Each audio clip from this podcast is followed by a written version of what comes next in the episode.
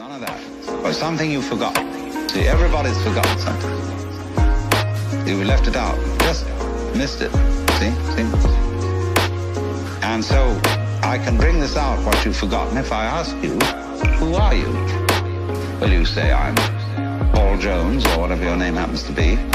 I say, oh, no, no. no don't, don't give me that stuff. Who are you really? Who are you?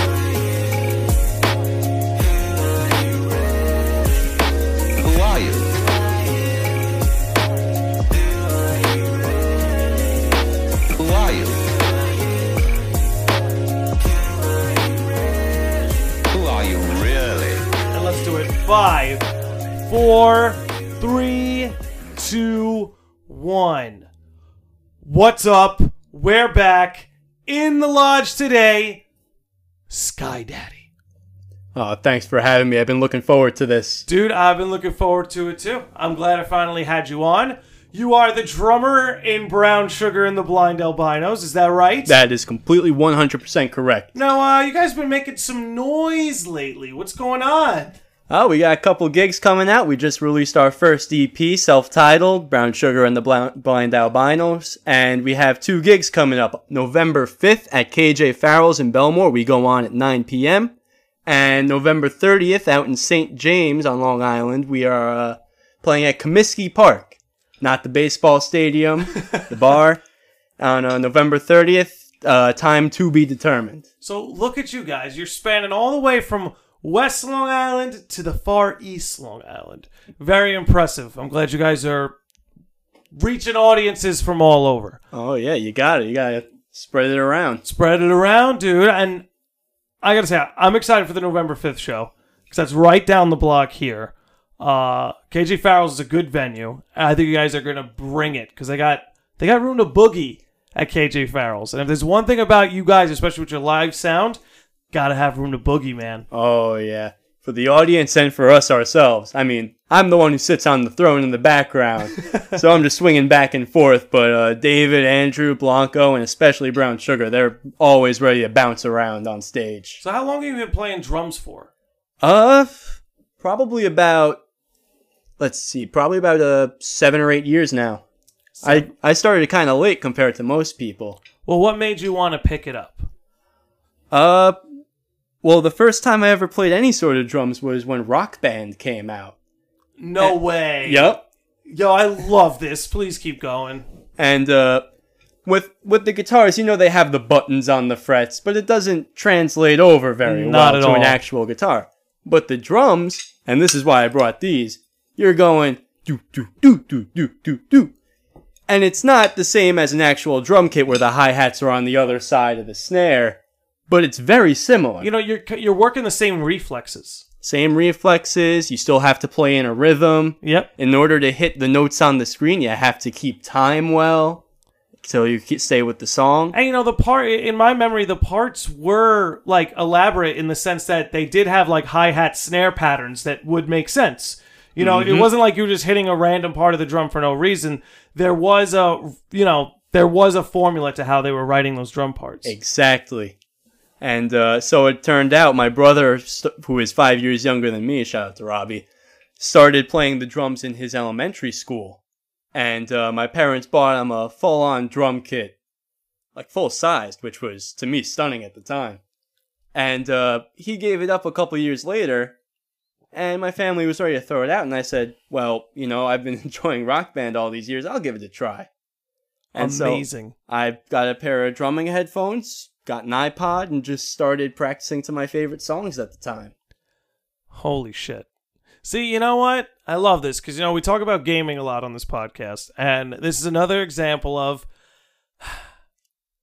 you know, had you never played video games, who knows, right? Oh, I would have, I would have Who never knows? picked it up. We wouldn't have the gift that is your drumming. We wouldn't have the gift that is Brown Sugar and the Blind Albinos. That's that's a beautiful thing. That's a beautiful thing. I kind of I, I kind of like your little your little origin story. So where did the nickname Sky Daddy come from? I got Is that, and that is that just? I'm sorry. I, I'm sorry to interrupt, but I've been playing with this idea all day. And like Sky Daddy, I'm like, are you just like, kind of just looking at what the normal like thought of God is in just layman's terms? A little bit, but uh, I think most of it came from when we practice. We're in this little practice room, and the drums are suspended maybe a foot above everything else. So I'm sitting in the back, looking over the rest of the band, just a little bit taller on my drum throne. And me calling it a drum throne definitely played into it. Interesting. The Sky Daddy sits atop the drum throne. So it came from you being elevated over the rest of the band in your practice space. hmm That's cool. Although I will say, Brother Teresa's name came first, and I think the uh, The the, two the theme kept going from there. gave way to each other. So what are all the nicknames if you if you went around the whole the whole world here? Well, to start, Blanco is Blanco because that's a great name in and of itself. We didn't want to mess with it too much. Brown Sugar, I met him and was introduced to him as Brown Sugar. So Do you, do you refer to him as Brown Sugar when you guys are in private? I I use that and his name Julian interchangeably completely. It's there's no rhyme or reason to whether I call him one or the other. It's just whatever comes out in the moment. That's hilarious. And um, so you're Sky Daddy at the drums, Brother Teresa guitar, Mm-hmm. We got and Blanco on the other guitar, and we got Mr. Freeze on Mis- the bass. Mr. Freeze. Well, a lodge regular, let me tell you. A lodge regular. Shout out to David Freeze. Shout out to your whole band. You guys really killed it on the record, and um, I feel like uh, Justin Brower too really did a great job. Oh yeah, I gotta give a So special he- shout out to Justin Brower for So- doing all the work he so did. he on it. mixed and mastered the whole album. Yep, That's that's a beautiful thing. Tracked it too. he tracked everything with us but the drum parts because Gotcha. it's very difficult to mic a drum kit in an apartment. Yeah. But no, he really he really did a fantastic job. the The whole process deserves a ton of praise, and I think it speaks to your guys' character that you know you were recording um, an EP before this, and while you guys liked your sound, you said the sound deserves better. You guys Mhm. knew your sound deserved more, and I think from an artistic perspective, it's a very difficult decision to make, especially when you know time and money are always a factor in those things too. So I commend you guys for having the balls to say no, we deserve better.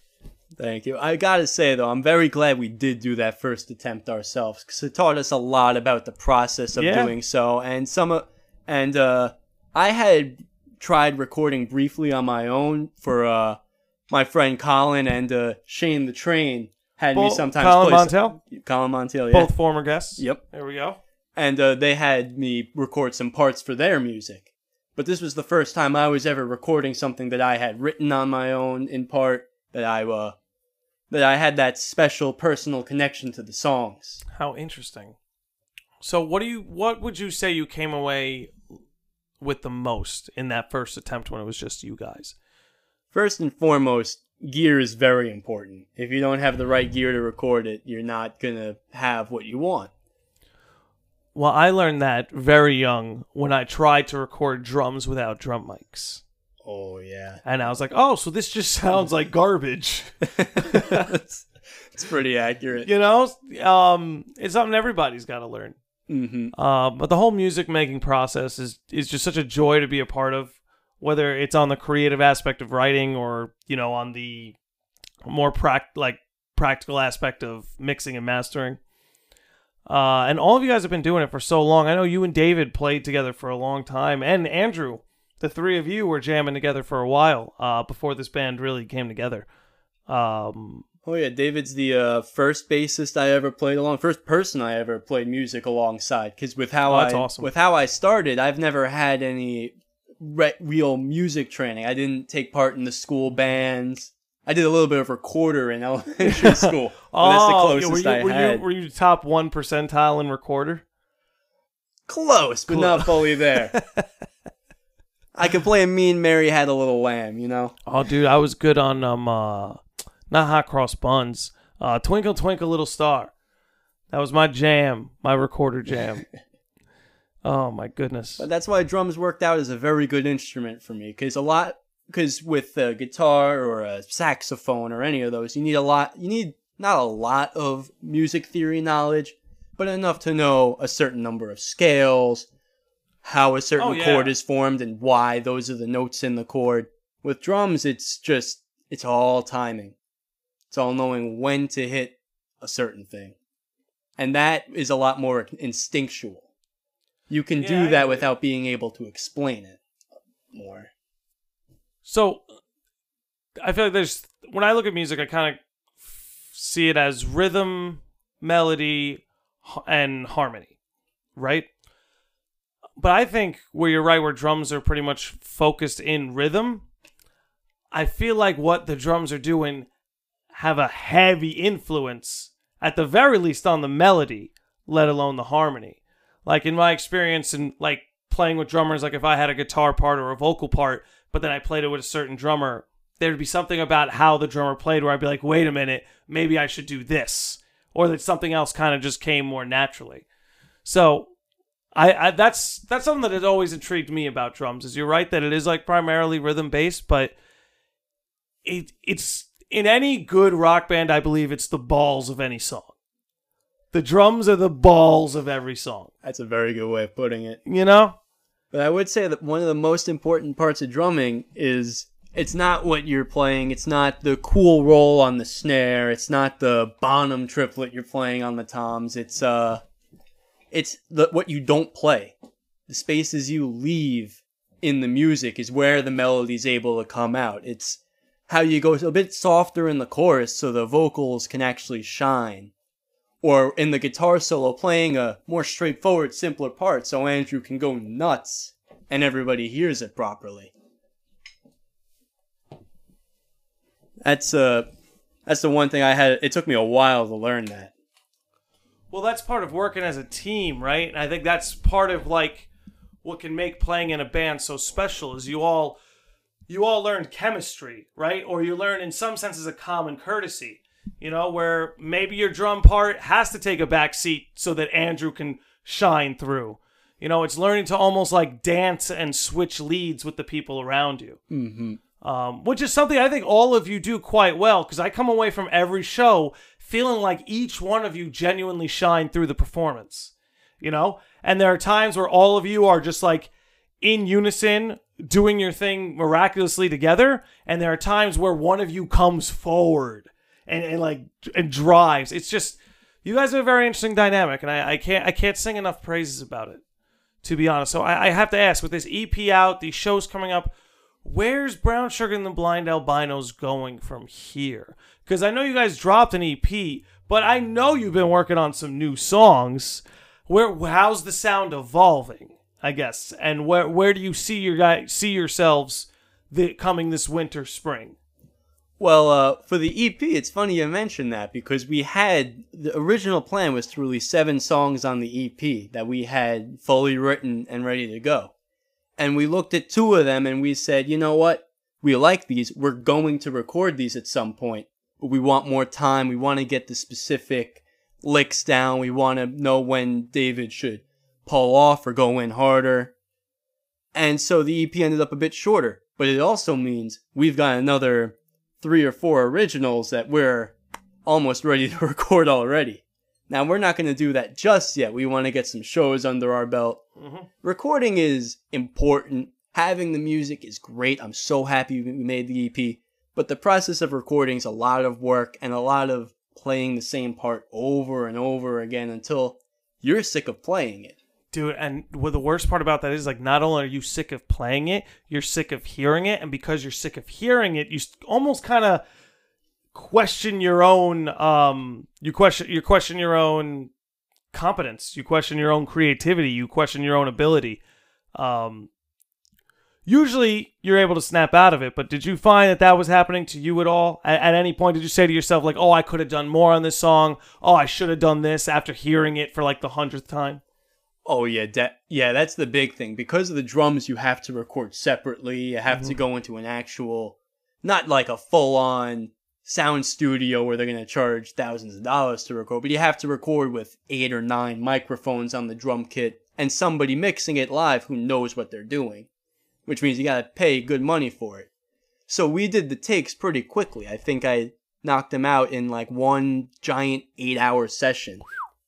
Which I gotta say, my, my arms felt like jelly at the end. That's a I full day's work, dude. the the next day, I was uh, I can't remember what I was trying to do. I think uh, I think one of my cousins had a tree that he had just taken down that we were trying to chop into smaller pieces, and I, I couldn't do anything. Oh, I my was goodness. useless, and I felt horrible. Did you at least eat well? Oh yeah, After that, after that day, you must have eaten like a champ because you were probably sweating too. If your arms felt like Jello, that means you were sweating up a storm, baby. Mm-hmm. But the other part about the drums is that that's usually the first thing you want to lay down because Yes. it's the rhythm and you want to put everything else on top of it, which means that I heard all of my parts over and and over over. again and I wasn't able to change it much. So I would hear something I would be like, "Ew, did I play that? Do I know, do I know how to play this instrument?" Bro, I hate that feeling, man, but it's it creeps up on you every time. There's nothing you could do about it. That's why I could really empathize with your position there, where you're like, you know, you may have three or four songs in the bank already, but it's gonna be a bit before you guys record again. You know, you want to get out there, play some shows, showcase the stuff, start peacocking. You know, spread those tails out, let people see the color, baby.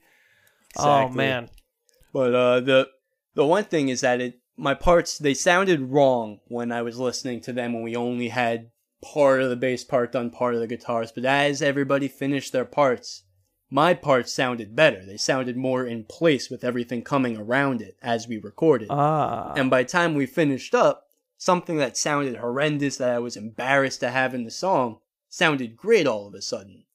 And I was able to go back to uh, the months before when I had recorded and say, oh, that's why I did that.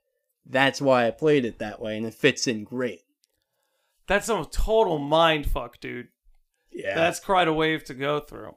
But you know where I can't empathize with you is that you brought up a good point that you're the drummer, so your parts get laid down first, and then you not only hear them over and over and over again on your own end, but when the bassist is laying down parts, you're hearing it. When the guitarist, when you guys are doing vocals, I never thought of it like that. That's crazy, man. What's it What's it like when all you guys are playing together? Like when you guys are practicing and hanging out.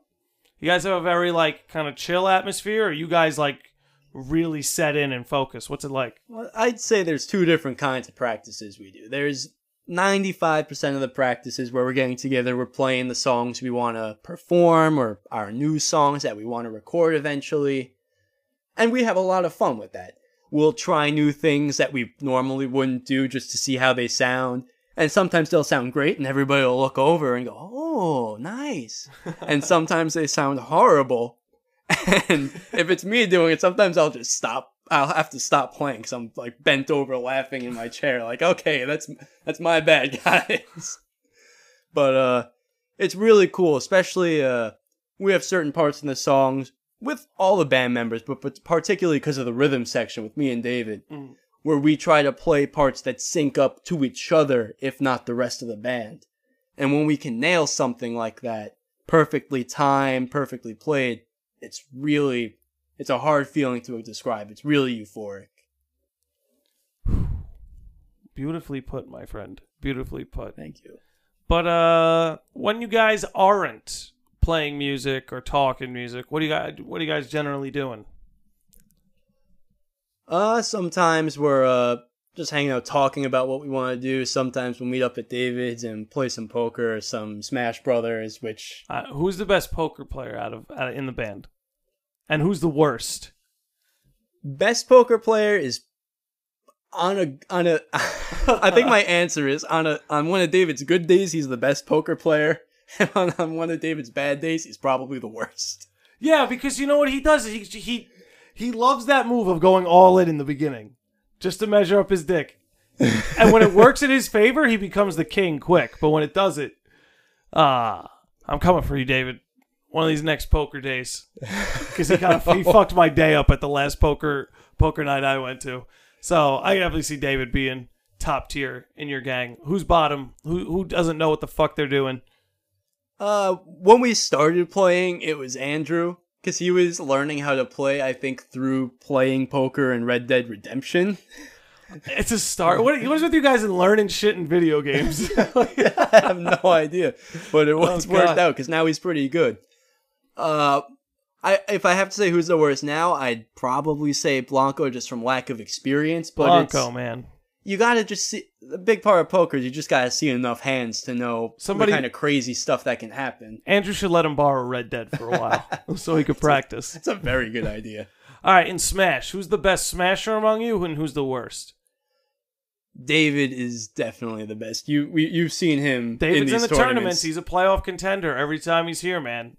David, David can run it. David's good. He's, you know, he's one of the guys who's like he keeps coming. He keeps just missing the belt.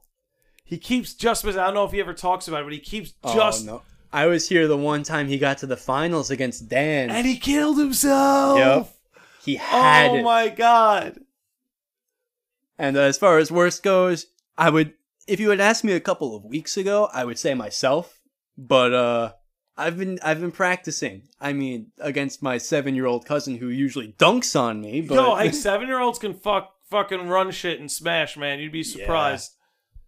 Oh my goodness. I was seven years old once. Mhm. But that's uh it's pretty hilarious. Um Smash tournaments. We may have had our last Smash tournament in this apartment. yeah, I can't believe that. Can you believe that? So they're gonna be they're gonna be moving and uh probably spaced out a little bit more, but uh J Rob would be the final reigning champion in this apartment if it's that if it is so. If it is so. Um but yeah, we'll just uh whether wherever I end up, uh we'll know in a, we'll know in like a week. Mm-hmm. It'll be a it'll be a fun reunion. It'll be a nice fun reunion. So what are you doing, Jimmy, when you're not playing drums with the band and you know playing rock band at home for for old time's sake? Oh no, I had to stop playing rock band because I couldn't.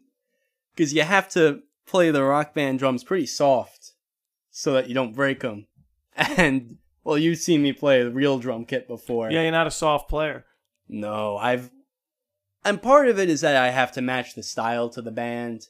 I have to play a certain intensity Yep. because David plays a certain intensity and Andrew plays a certain intensity and Blanco's a metalhead, so he's he's playing hard no matter what we do. But uh I've done some softer stuff before, like the recordings with Colin are a lot more soft rock. He's a he's a big Steely Dan fan. So. He just dropped an album too. I think we should mention that. Colin just dropped an album too. I haven't gotten a chance to listen yet.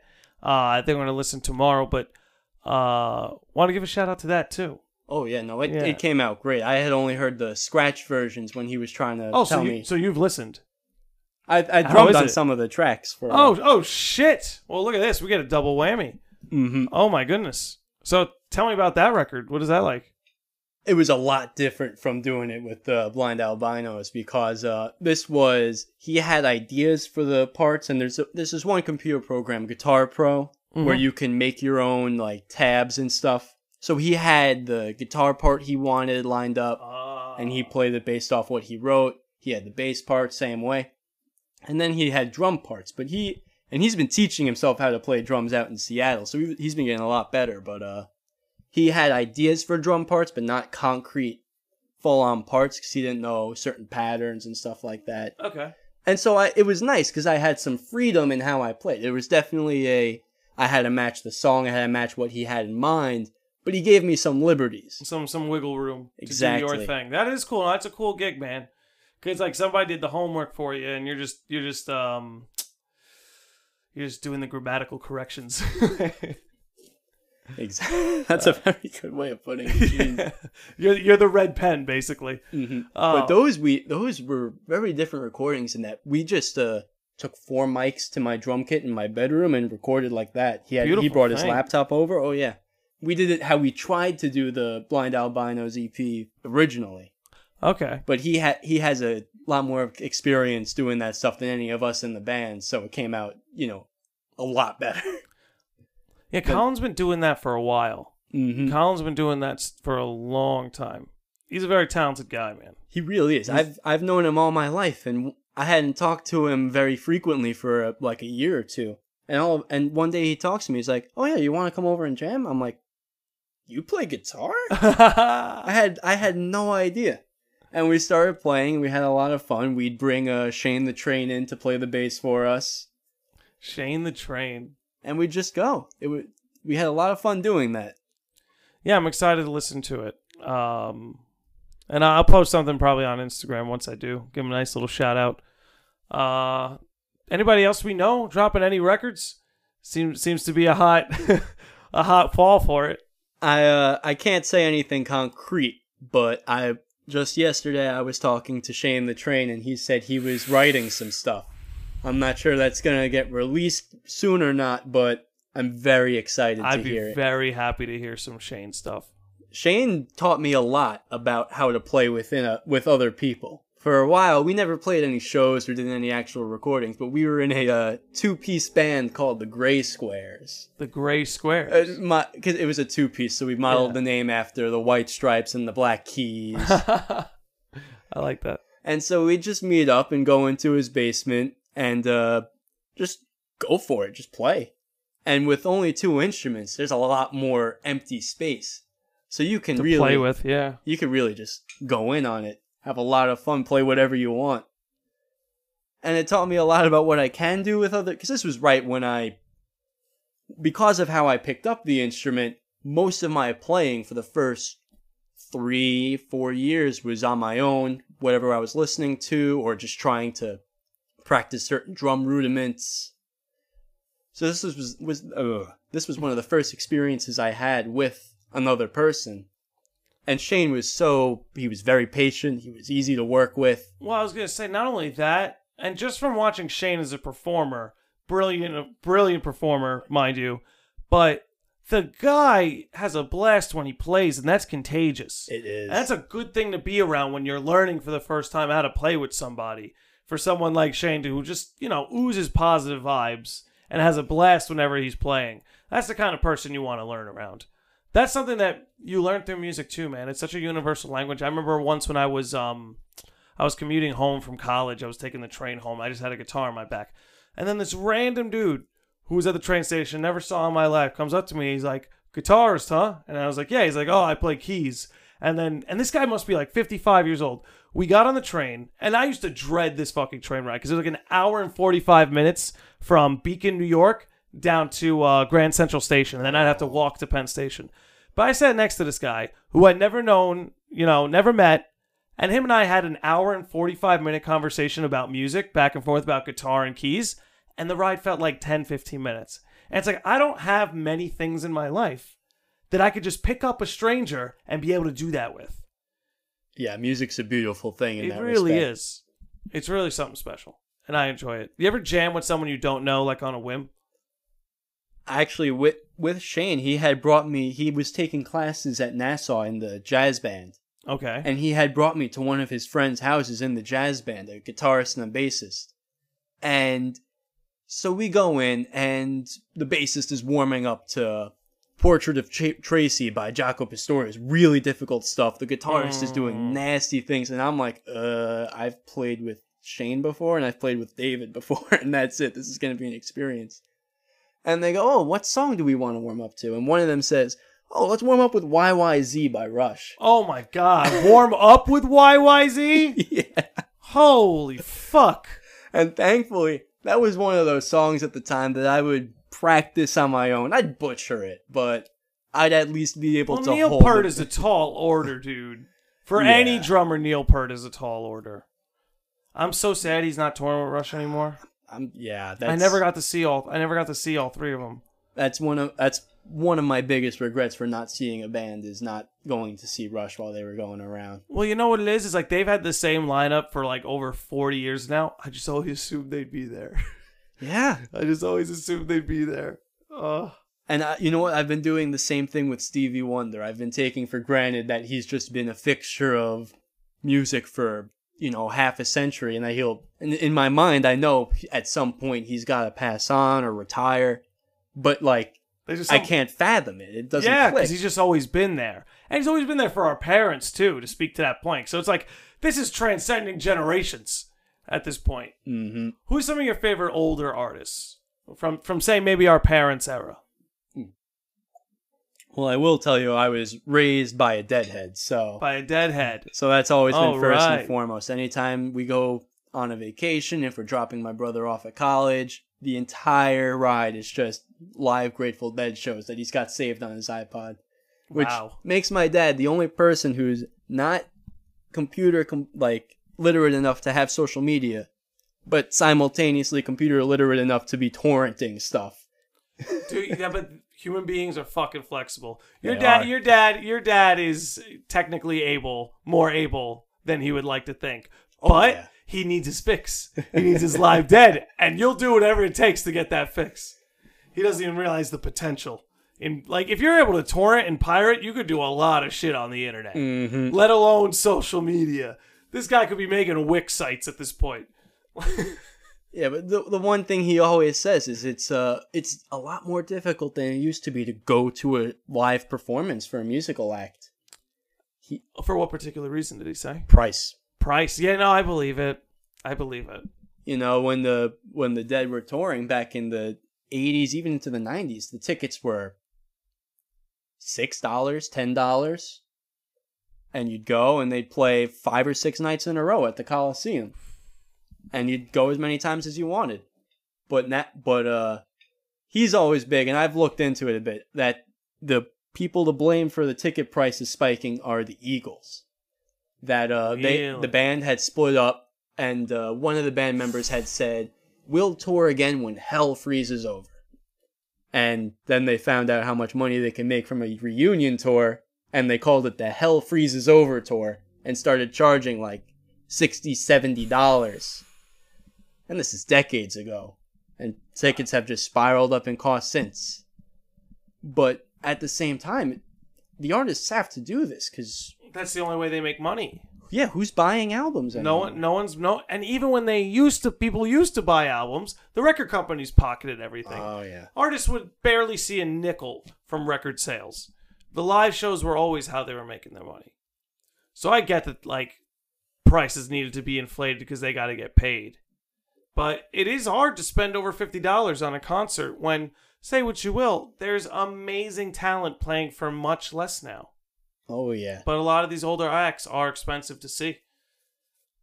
I'm proud to say that my first show was uh I, I think it was like a thirty dollar ticket at Terminal Five to see Rise Against with Bad Religion opening. Oh, talk about punk rock, baby. Oh yeah. Oh, that's a good lineup. Rise Against and Bad Religion. How was that show? It was in it was honestly it's still one of my favorite shows all these years later. And I've seen bands I listened to a lot more since then. But that's still one of my favorites because uh, I think it was Four Years Strong was the opener for the opener, and that was my first experience with any sort of mosh pit. Oh my and goodness. here I am, like five foot four, 15 years old, skinny as a rail, getting thrown around. and I got, but I got, yes, I don't think I hit the ground once because there was always someone pulling body. you back up, Yeah, there's always a body or somebody there. and th- everybody in the audience was very good. Nobody wanted anybody getting hurt. It was just have a blast. No, there's a fine line between more of those pop punk or punk rock mosh pits and some of the like post hardcore, hardcore mosh pits where people are. I've been to some shows where some of those dancers are deliberately trying to hurt people. Mm-hmm. And, you know, say what you will, maybe it's just a different crowd. Maybe there's somebody who pays to see that as opposed to the band. But I'm always in favor of like the punk, punk rock, ska kind of mosh pits. Yeah. Where everyone's kind of in it together, you know? And you find the shortest or smallest person in the crowd and hey, let's just throw them in the air. Yeah, but uh, so Four Year Strong came on. That was my first experience with a decently sized pit up front, and then Bad Religion came out, and it, the pit got bigger, and all the older guys are getting really into it. And the band themselves, they had to be in their forties at this point, but they're going hard on stage. Punk keeps you young, bro. It does. Punk keeps you young. And uh, so that was another ex- level of punk show. And then Rise Against came on, and the whole floor descended into chaos at once. And I, I, my eyes were opened in that moment. And that was right around the time I had first started to play on an actual drum kit. And I'm thinking, whoa, this is I gotta, I gotta keep going on this. I gotta work harder on it. It's powerful, dude. Because as cool as it was from the floor, I still wanted to be on the other side on the stage. That looked even cooler to me at the time. I'm in the same boat. I, I I was always drawn to that too. But at the same time, it's nice to sit and watch some fucking legends do it do it like they do it every night. I once went. I think my. I think when I was around that age, when I was starting to get into music, like 14, 15, because I'm like you. It's like I played trumpet And, you know, there's a piano in my house. I knew some basic piano stuff, but I didn't really start getting into like guitars and like rock music till I was about like 14, 15. And I went to uh, Carlos Santana and Allman Brothers concert Oh, and it was insane, man. That's when it hit me because the Allman Brothers broke out into this like 15 minute jam where it's like my mind was blown. It's like, are they telepathically communicating because they're switching chord progressions on a whim? They're they're switching tempos on a whim, all of them, and none of them were falling out of sync. And I was just blown away. I'm like, there's something else going on here. There, there's something that our eyes can't see that's happening here. You know? Oh, Yeah, and I, it, I felt the same thing listening to all those. By the way, Santana and El, that's an incredible so- show. That's it was a gift. that's wow. Yeah. Jones Beach Theater too, Oh, which I have such a soft spot for that venue because Mhm. I've seen so many good shows there, and it's just nice that you're you're on the beach. You're on the beach. If we're gonna live on the view. island, you gotta take advantage of it. you ever forget that we live on an island sometimes? yeah, it's happened to me before. Bro, it's insane. I have to remind myself. I don't know, maybe it's just a human thing because you can't see beyond the freaking trees. So it's like if you can't see water, maybe you never feel like you're on an island. But I don't know. I mean, no, I've been to Puerto Rico. It felt like I was on an island when I was in Puerto Rico. But there's something different about being on a vacation like in Puerto Rico where you know this isn't normal, this isn't regular. That's a good point. I've normalized the islander feeling. Oh, very interesting. But what do you got going on for yourself, Jimmy? What uh, what uh, what is what's keeping you busy these days outside of the band? Uh, recently I've been uh, and this is an experience that I haven't had to deal with in a while. My I have a bunch of cousins who all all my family they're either like 10, 20 years older than me or 10, 20 years younger than me. okay, so you're you're in a weird spot.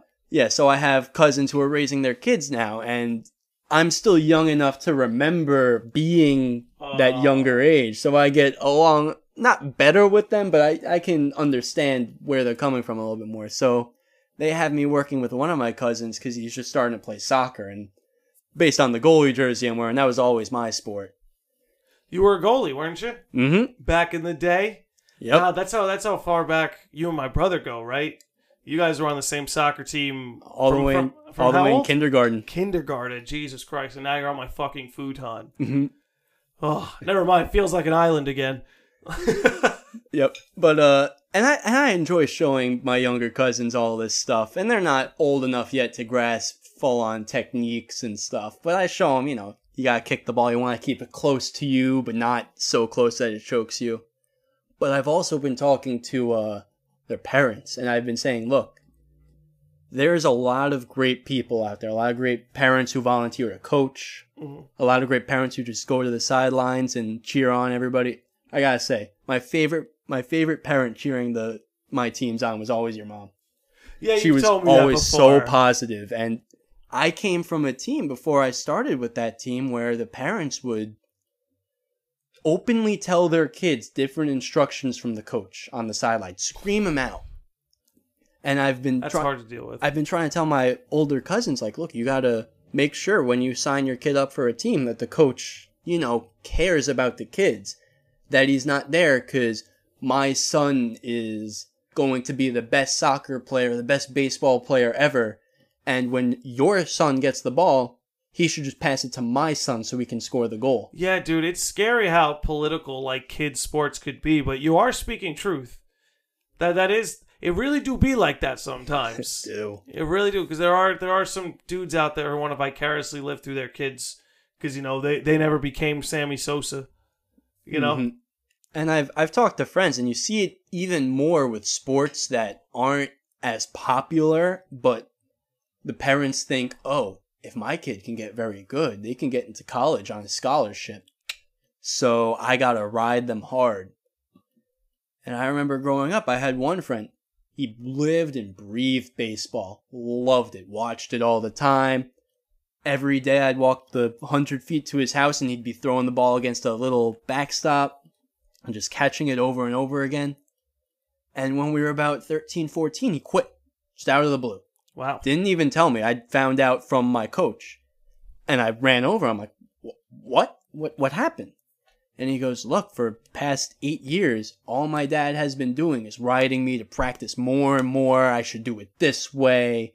If I'm not getting enough playing time on this team, I should switch teams.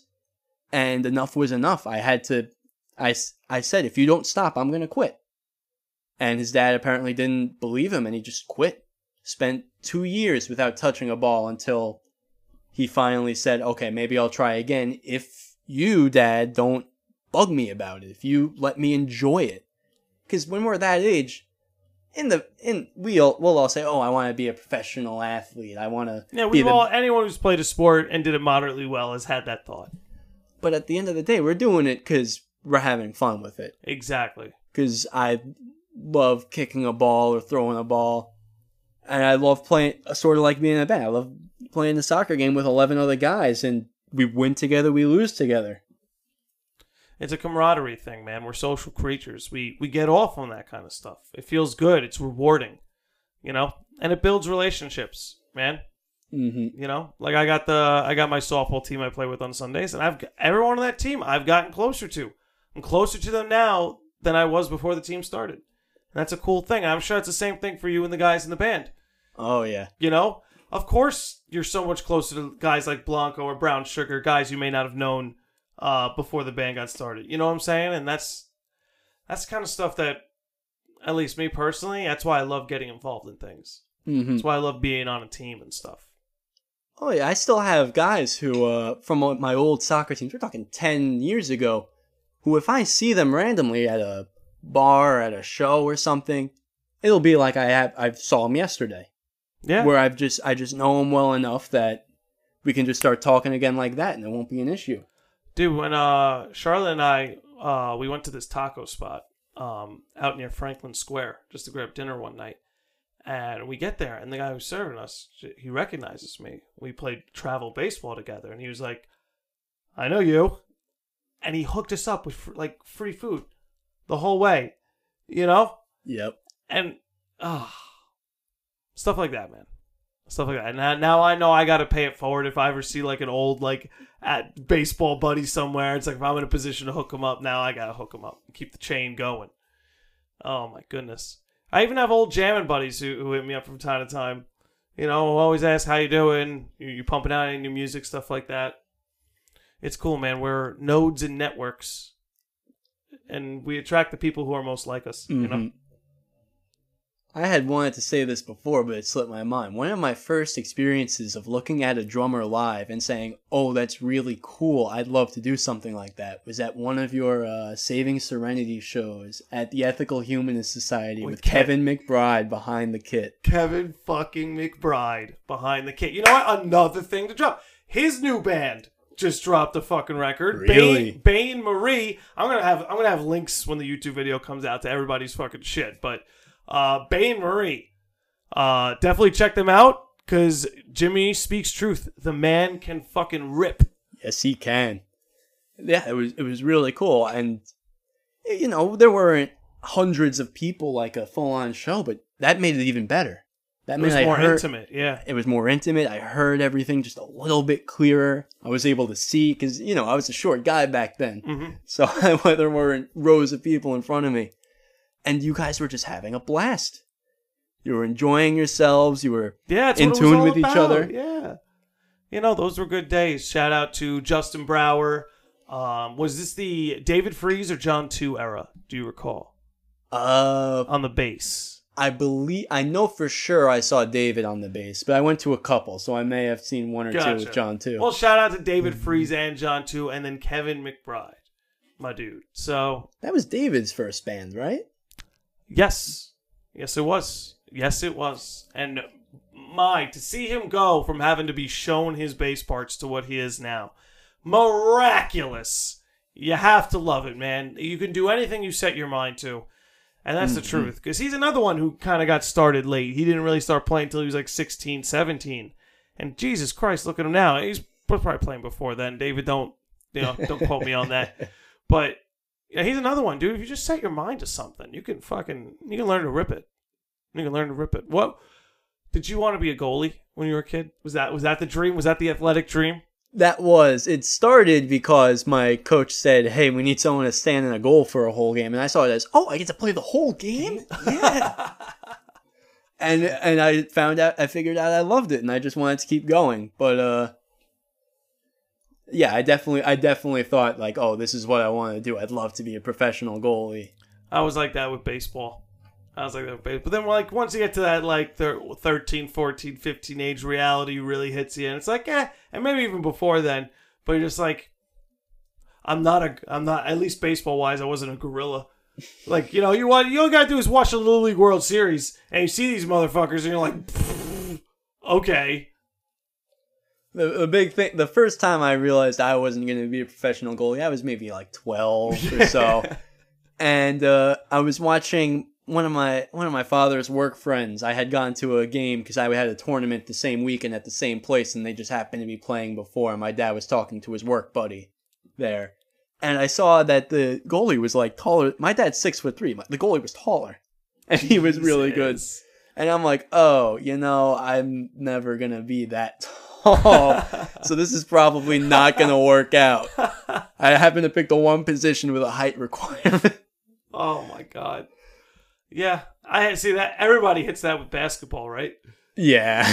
So that one, it's it's it's hard to get your hopes up if you're not six four, basketball wise. I always sucked at basketball, man. so did I. That That, that one, I, that's the sport I could never really get that good at. I was okay at soccer, did well in baseball, couldn't do basketball for the fucking life of me. basketball and uh, hockey. I I tried them both, and I was no good at either. Fair. I love I love both sports, but I just can't play them. You ever try lacrosse? Long Island Lax. I haven't. I did not try lacrosse. Something something about. I I think there was too many similarities between being a goalie in lacrosse and a goalie in soccer that I was just like, yeah, you know what, one's good enough. What's good enough? Well, you know what it is. uh, The lacrosse ball, you can't help but have that ball pelted right at you. In Yeah. soccer, they are trying to keep it away from you. In soccer, you have you know, ten guys in front of you, and uh, depending on how your team is, you trust them a good deal to get it away from you. And I was blessed that my main central defender was your brother, and I'm just like, oh yeah, he, he's got it. Yeah, he's got it. Chris. Chris was a hell of a defender. Oh my goodness. All right, Jimmy, I got a question for you. Do you believe in aliens? Uh, are we talking intelligent life or just life? Both. Start with one. I think I think both. Yeah, I do. You think both? Do you think we've spoken to the aliens? I I don't believe that. I don't believe that we ever have. Me neither. Now, when you think alien, are you thinking a species from outer space, or are you thinking that there might be like living entities at frequencies our senses can't uh, process? I'm thinking more outer space, but I didn't even consider that. That's what I've been thinking lately. You know, because there's so much there's, there's so much more going on than we're able to notice. mhm. You know, Yeah, no. Every time I see some, uh, you know, NASA setting up a new giant telescope or something like that, the first thing I think of is it's going to be incredible to see all that, and at the same time, we're seeing so little. Yeah, it's so true, dude. It's so true. That's why we haven't seen any life because really the only place we've looked in our backyard. You know, it's like going to your backyard. You don't see any other humans setting up a house in your backyard. Like, "Psh, there's no other humans. but then that squirrel comes and you start thinking. you know, maybe maybe in a couple million years that could be a human. what are these giant squirrels? So I gotta ask you. I gotta ask you. Um, the famous lodge question. I don't know if you know what's coming. I do. You do. Jimmy Tshember. Will you put a chip in your brain to enhance your cognitive ability and thereby be chip gang? Or will thou resist? I'm Chip Gang. 100%. You are 100% chip gang. Please lay this out. I think you're the first person to like confidently be like, I'm chip gang. Well, the first thing I always thought of, and you had asked this for the Catan cast, I did. and my response, I think, was if I could get a metronome that's playing in my head 24 7 to make me keep time better, that's. I'm doing That's it. it. That's, That's- all it would take. That, that's all you need to sign me up for it. But then, Jimmy, why can't you just do that with your cell phone and some headphones? Why do you need the chip? Well, first that would destroy my cell phone battery. But uh Oh shit! I didn't even think of that. but more than that, it's if the chip's there and doing it, I don't think about it, it's just doing it. If I have to set it up, then I'm going, "Oh god, am I really going to listen to a metronome for 24 hours here?" That's fair enough. It would be something you could pull off on a whim. Are there, is there anything else that's appealing about it to you, or is it just the metronome? I mean, there's definitely parts that's appealing about it. Be, having, I mean, it's one thing to have all the information in the world at your fingertips, like we do with cell phones and the internet. It's another thing to just already have it up here and just be able to access it. But here's where I'm with you. It's like you're 100% right. I find that appealing too. But what I can't look away from is like, you're right. We could have all the information in the world like we have on our cell phone just in our head. But there's a lot of misinformation on that cell phone too. And now all that's going to be in my head. I for I, I can't help but look at the like the dark side of every of every pro. Oh, I don't know. No, it's that It's it's complicated. It's a complicated question, which is why I ask it. But brain chemistry is already a very, very fickle thing. The tiniest changes could have the greatest effects in personality and attitude in the moment and just over a period of time. So to have something in there that could be affecting that, that's that's a scary thought, you know? well, you know what's funny? You, you pointed to the back of your neck. Why'd you do that? I would I would think that it would go somewhere between the uh like right where the brain meets the actual uh spine.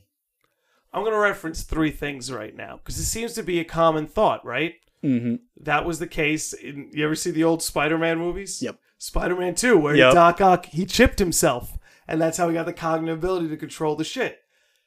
In Pulp Fiction, do you remember Marcellus Wallace had a band-aid back there? Yep. Okay, the third now the third reference, it's believe I, I and this could be across all religion, but I know in the Bible it's written that the so- the devil will enter your soul from the back of your neck.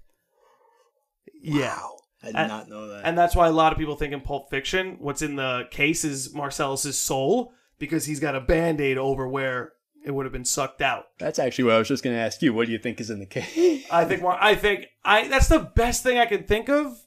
But it's very possible that in that movie the case was written to just be ambiguous. Uh, knowing knowing Quentin Tarantino, I would say that he was he was never going to admit to a single person what's in that case. Definitely not, because that's how you get schmucks like you and I to be talking about it 25 years later. Like, Mm-hmm. you know what I'm saying? That's Yep. what you do. It's like in Inception, Nolan didn't let us know whether or not it was a dream. He kind of played with you a little bit, but we didn't get a definitive answer. Mm-hmm. Which have you seen that movie? Yes, I have. Do you think it's a dream, or do you think do you think we made it back to reality? I think it's a dream. You think it's a dream? I don't think he made it out, you don't think he made it out, even though the uh, the top teetered a little bit. even though the top teetered. Very interesting. Do you, are you one of those who you think the only thing that matters is that he was back with his kids at the end of the day? Is that's really the only thing that matters? I don't think it's the only thing that matters in a general sense, like us looking at it. But to him, To him, to him, I think that's the only thing that matters. Well, that's all. That's the only place he ever wanted to be. Yep. At the end of the day. So, what do you think? Other than not seeing the top fall, is there something in the movie that's tipping you off to thinking it's still a dream? I think I think the pa- fact that he's that paranoid about it, the fact that he's so concerned at all times about the fact that he could maybe not be in reality when he wants to be. I think he at the end by the end of the movie he just wants it to be over. Yeah, I He's, thi- and he's that's gone why through he that walks. whole ordeal with his wife That's a good point. And he just wants it to be over. So at the end he makes it so that in his mind it is over. And I think that's a very good point. You may be right because he spun the top and walked away. He didn't care to see whether the top stopped. He just went to mm-hmm. go be with his kids. Because you're right. At the end of the day, he may have just wanted the whole fucking thing to be over. And the only thing that mattered was that, you know, he was back with his kids. Oh my goodness. You see, Nolan's doing another movie and he cast Michael Caine again. the guy takes like a five year hiatus, but he's just right back to the formula when he comes back. I believe it. That's uh Look, I will say if you get the chance to work with Michael Caine, I can't say don't do it. That's even if you've done it 20 times already, just do it again. Just do it again. Speaking of which, did you see Joker? I haven't seen Joker yet and I haven't Okay. seen El Camino yet. Those are the two things I haven't got. seen El Camino yet either. I, I still need to see that. I'm having my buddy on uh, in the next week or so to to literally we're just gonna talk about the Joker and break it down. But I we were gonna do it last week, but I was like, let's give people time to see it. Mm-hmm. You know, Exactly. let's give people time to see it because I we I told them if we did it, we'd have to do it spoiler free. Oh, yeah, you can. Nah, do it exactly. Spoiler free. That's kind of where we came from. Is lay it down. Um, That's actually going back to the end of Inception. That's Yeah. my concern with El Camino. They left at a very ambiguous point for the two main characters the characters of the show. Jesse is just driving away down the road, he's screaming free. in he's joy, Free. Yeah. and Walt's. Uh, I mean, you presume he dies Yes. because he just collapses, but they don't show him full. Like, there's no guarantee he's dead. See, I haven't seen it yet. I want him to stay dead. In my head, in my head, I had Walt dead because to me that's Walt at peace. Mm-hmm. Like I don't want this nightmare to keep going for Walter. It's done. He made his family the money. He just let him die like he thought he was going to all along. So I hope the movie keeps him dead or at least keeps it ambiguous. If it really just focused on Jesse Pinkman and where he went from there, I think I think we'd be all right. I think I think that I think that's a safe enough bet. But to gamble on whether or not Walt is alive, that's a lot, man. Yeah, but that's my worry about El Camino is that they wrap they didn't they left their open ends, but they wrapped everything else up, and it was a an ending I was very happy Me happy too. with, and now they're gonna continue it. I'm excited, but at the same time, I'm kind of iffy on it. Like maybe we should have let it be at peace. I'm with you. I think maybe we should have let it be at peace. But if it's good, at the end of the day, if it's good, because here's the thing, I don't know about you, I always just kind of assumed like Pinkman got it together, but that he had to run away because like Mhm. his name was attached to to the fu- to fucking um Heisenberg. Yep. You know, he, he's he was in chains at the end of the movie, but at the end of the series rather. So I always assumed that you know he got away like he did at the end of the show, but I always assumed that like he got it together and made an escape somewhere. Like he he probably has to leave the state and change his name or something. You know what I mean? So it was never going to be simple for Pinkman after Breaking Bad. So that's why I'm okay that maybe if they shine some light on it, we'd, Mhm. we'd be cool with it. And they could even leave it ambiguous at the end. Like the mo- the movie could end with him just on the run, and he's just ready to be on the run for the rest of his life or something. Yeah, the one thing is that he, the one thing I imagine, I haven't, again, I haven't seen El Camino yet, but remember, he cooperated with Hank and, uh, and Steve Gomez at the end, You're right. but there's no evidence of that because all the evidence was with Hank and Steve Gomez. So he's not going to get any credit for that with the DEA, Yeah. with the law, any sort of law authorities. Because they, because remember, Marie wanted, uh, Skyler to destroy all that that tape that uh Walt and Skyler made accusing Hank of doing it all. Mhm. So every all the evidence is gone. And if uh if that if they didn't take care of it, the Nazis sure did breaking into the houses. oh my god, So Jesse's really uh he's in a tight spot, which makes for a good plot. mhm. You know, we we have our predicament. You know, it's hard, man. Everything's gonna get a sequel now. There's no escape. There's no escape. That's uh you know, I love watching the Marvel movies, but at the same time I get some of the criticism that you know, there's a lot less creativity, not less creativity, but less just mo- completely separate movies. No one's taking any risks. Mhm. No one's taking any risks in those. I don't want to say no one. I don't want to generalize, but for the most part, Marvel movies are relatively cookie cutter. At phase 1 is an exception where they were trying to establish the universe and they tried a bunch of different things which I mean some of them didn't work, but I thought it was really cool just that they tried them all. Yeah, no. But I- now I once that. they found it, once they made the Avengers movie, they kind of found their where they wanted to formula. be. Yep.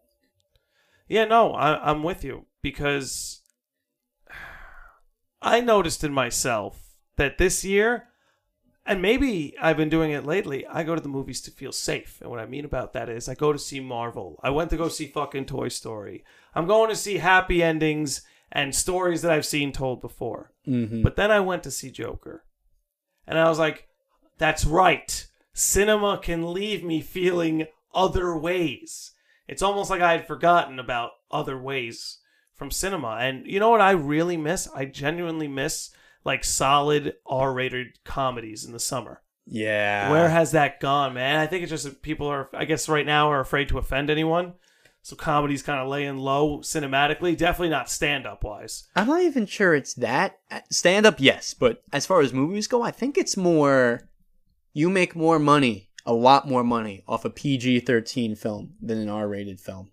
Maybe because Joker's right. This is this is a funny tie-in because Todd Phillips is the director of the Joker. This is the guy who directed The Hangover. Mhm. This is the guy he loves making comedies, but he himself said people are too sensitive right now. So instead of giving them a comedy, I'm I'm gonna give them Joker, um, which has its funny moments. But make no mistake, it's not It's a not a comedy you're comedy. walking into. Make no mistake. It looks goofy, you know, the meme of him dancing on the stairs, but don't be fooled. Do not be fooled, folks. Um, and it's brilliant in the movie as it was. But I think it might have a lot to do with that. Because, you know, Joker's rated R and it's crushing at the box office. It, I think uh, it's well over like 400 million at this point. And they spent 50 million on the movie. Because there's no CGI, there's no crazy sets, no one got paid a boatload of money. It's very raw. And it Mhm. takes place, I think, in 1981. And cinematically, it looks that way. So it looks like this was like a mob movie filmed in like the mid 80s, maybe early 90s era. But Look, I- I, I will support anything that Joaquin Phoenix does at this point in his career. He's he's been in the game for so long, and he's just always been on it. you ever did you follow him during his like rap career phase? I Where- did not. He like he did this thing where it was method acting, but he pretended to like completely lose his mind. He grew a giant beard and he just like went at it in like the underground hip hop scene. And like he was working with Casey Affleck on it. It was just this wild thing. They made a documentary. Um that's like the last notable thing I can remember him doing before this film. I first remember seeing him in the movie Signs. Oh, Swing away, God. Merrill. Yeah. The scene, bro, as a kid, the scene where he beats the shit out of the aliens with a baseball bat, bro. Because that was one of the first movies to genuinely terrify me when I was a kid. Yeah. Signs. That's one of the first times I remember being really scared during a movie. And watching Joaquin Phoenix beat the shit out of some aliens with a baseball bat made me feel safe. made me feel real safe. Gives you that reassurance that they can be beaten down. Well, you know, water. Water was the poison. oh God. Look at that. We came full circle. We came right back to aliens. yeah, well done, wrapped with a nice bow there. yeah.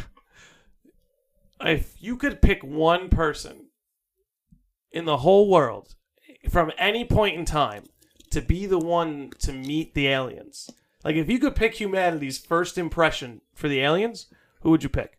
From anyone, from any point in time, anywhere.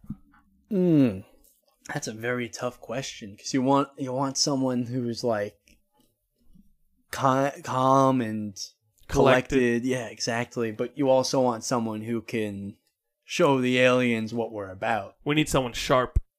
You know, someone who isn't easily manipulated. Mhm. Definitely need to send someone who's got wit. Um, who'd you pick?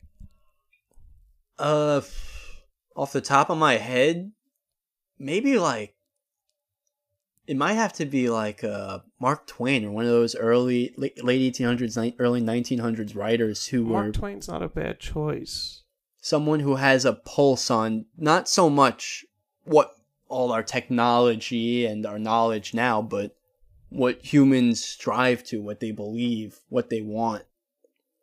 Yeah, because you know, po- like poetry and art is like what we live for. hmm You know, um, I think I'd send Tesla, and I actually think those two together would be great. It would that you Yeah, get you get both art. sides there. Got science and art right there. Oh man, I hope we're I hope we're so lucky one day that we can make contact with other intelligent beings. hmm The the hard part is that every going back, everything we see, even the stuff we see in the faraway reaches, it's not just there. It's already happened, long time ago. Yeah, That's a good point too.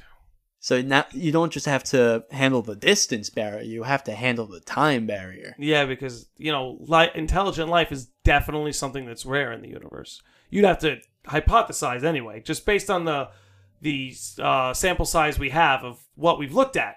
There's no obvious sign of intelligent life anywhere, so you have to think it's relatively rare, if not just in space, but in time, like you're saying. hmm And there's no there's no guarantee that something we see through the telescope that's that society that uh that species could not have just collapsed. And it could have been something they did. It could have been something just the Could have been an asteroid. Could have been an asteroid. Could have been the planet just losing its uh, poles or whatever. There's a lot of way for it to happen. Like uh, they talk a lot about the Bronze Age, back in the you know like 1500 BC, and how the society just collapsed around the Mediterranean, and they don't even know who did it. They They, no don't idea. know why. Could it could have been disease? I know a lot of people think it might have been disease that ran rampant, but there's no evidence of that outside of that little pocket. Usually, disease can spread further than that. You know. Yeah, they, they think disease. They think these mythical sea people. Aquaman. it's just Jason Momoa. That's why I don't mess. That's why I don't make fun of Aquaman. That motherfucker, he doesn't just talk to fish; he commands them. Yeah, you're at seventy percent water. That's he's got most of it. That's the other thing. Speaking of aliens, it's like there could, I mean, there could be like sea people. They're co- like we don't know what's under there. We can't definitively say there's not sea people. Hmm. yeah, you're right. It's you know, there's a reason why the expression "a drop in the ocean" is an expression, Yeah, and even in that drop, there's a ton of life. Microscopic, but water. Water's got everything to do with it, I guess. Mhm. At the end of the day, that's why we're hyped when we find running water on Mars. yeah, Do you think we'll ever go to Mars in our lifetime, or do you think that's something for the for the next squad? will we go there or will we establish communities there? Like try actually living there for extended periods of time? Because I think we'll go that there. One, that one, because yeah, we're gonna we're gonna get there in the next 10, 20 years. I think so. But I think what you just said, you know, establishing communities, establishing, you know, I think at the end of our lives, we'll see the very foundations being laid. Maybe they'll be transporting materials, but it's not a fast process. It's not one president or uh, somebody decides we're going to start living on Mars, and five years later, they run their, or three years later, they run their re-election campaign on, hey, look, we're living on Mars now. It's going to take, it's going to take a quarter of a century plus just to set up the basis. would you go? Uh, at that point in my life, because we're talking like I'll be, you know, 80s, 90s, probably not. but if somebody offered to, What eh, if to they had the now, best retirement homes? What if they had a retirement home with an N64? if they have a retirement home with an N64 and a drum kit, I No, may, no, I may be band, persuaded. get you rock band. But if somebody offered to me now that I could live on Mars, I'd have to do it just to be able to say I live on Mars, just to experience Set up the music scene. Yeah, It's the Mars music scene. but there's The MMS. There is no way to do that here to establish a community that's uh for all the terrible things that the colonizers did when they came over. The idea of establishing a brand new community and building it from the very ground up that's not something you could really do now. Definitely and not. there's there's a certain pride that says not only did I build my house this town this village would not exist if not for the work I put in. And that's a sensation that I gotta say I am kind of envious of Yeah, no, because you're right. I think human beings are explorers, at like in their spirit. I think they're explorers and laborers. I think if at least at least as like I think at least as men, like if you don't have something to work and put your heart into, I think it generally hurts. You know, um, but I think we're explorers, and I think we're we're meant to move around, and we like to discover things. Um, but pla- on a planetary scale, that's been taken from us. It's already been done. It's old news. hmm So and the places that are left you know Siberia the Canadian wilderness up north there's not it's not the same when you can't do much with what you've got that's true. because the land's just you know a wasteland. But uh, hu- humanity's very good at exploring in different ways now. Like even going full circle back to music, you've still got people trying ridiculous new things.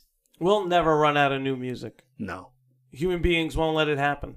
and it, it may change form. I know people always expect as a drummer that I'll be very strongly against most modern music because It's a lot of it's electronic, and there's a, lot, lot of electronic percussion out there. a lot of electronic, a lot of drum machines. but I I don't see it that way. I I love the idea of playing with a drum machine and being able to create things that I can't do with a pair of sticks. So you're smart because you look at it as a different instrument. You look at it as a different engagement, and they're two different sounds too. It's like electronic drums is never going to be a threat to you in Brown Sugar and the Blind Albinos. Nope. You know, because that's it's a different sound, it's a different style, it's a different approach.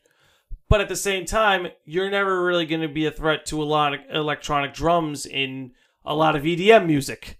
You know, Mhm. it requires much more than a drum set because they're trying to like pull out percussive sounds everywhere.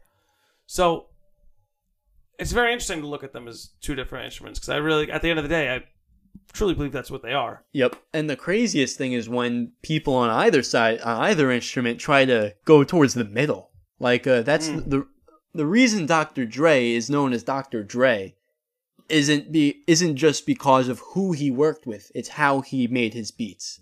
And he would take a drum machine and he would try to give it life by making sure, you know, when you work with a drum machine, everything is grid style. Mhm. You put the beat on the one, you put the next beat on the two.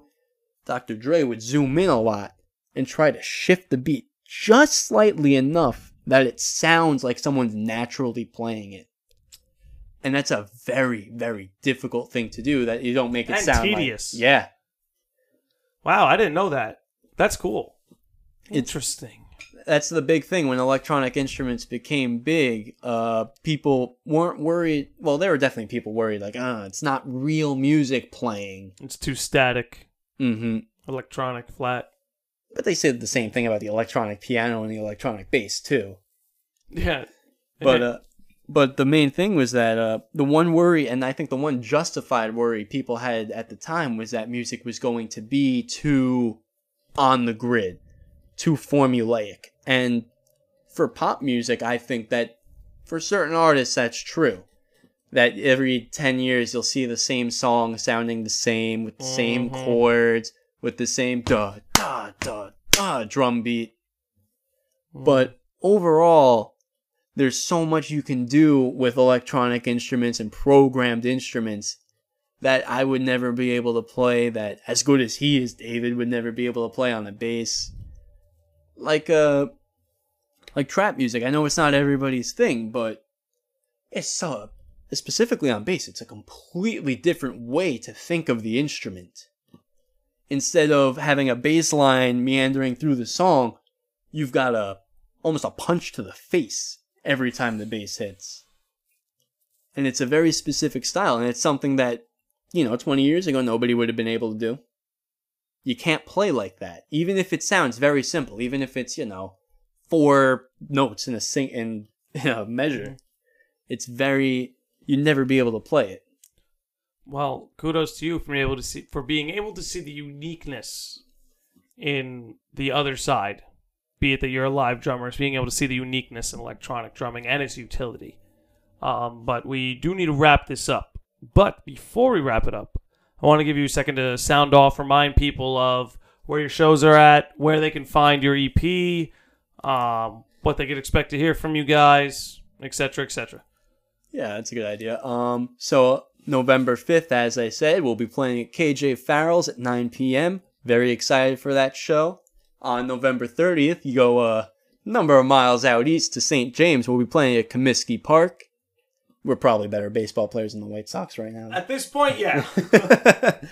but uh time to be determined but we're very excited. It's uh, right by andrew's birthday so we're gonna have a blast. We're gonna we're gonna make sure he goes off. And uh going forward long term we'll probably see either another ep or album. We haven't even talked about what we're exactly doing with recording but we've got new songs that we will be playing live that have not been recorded.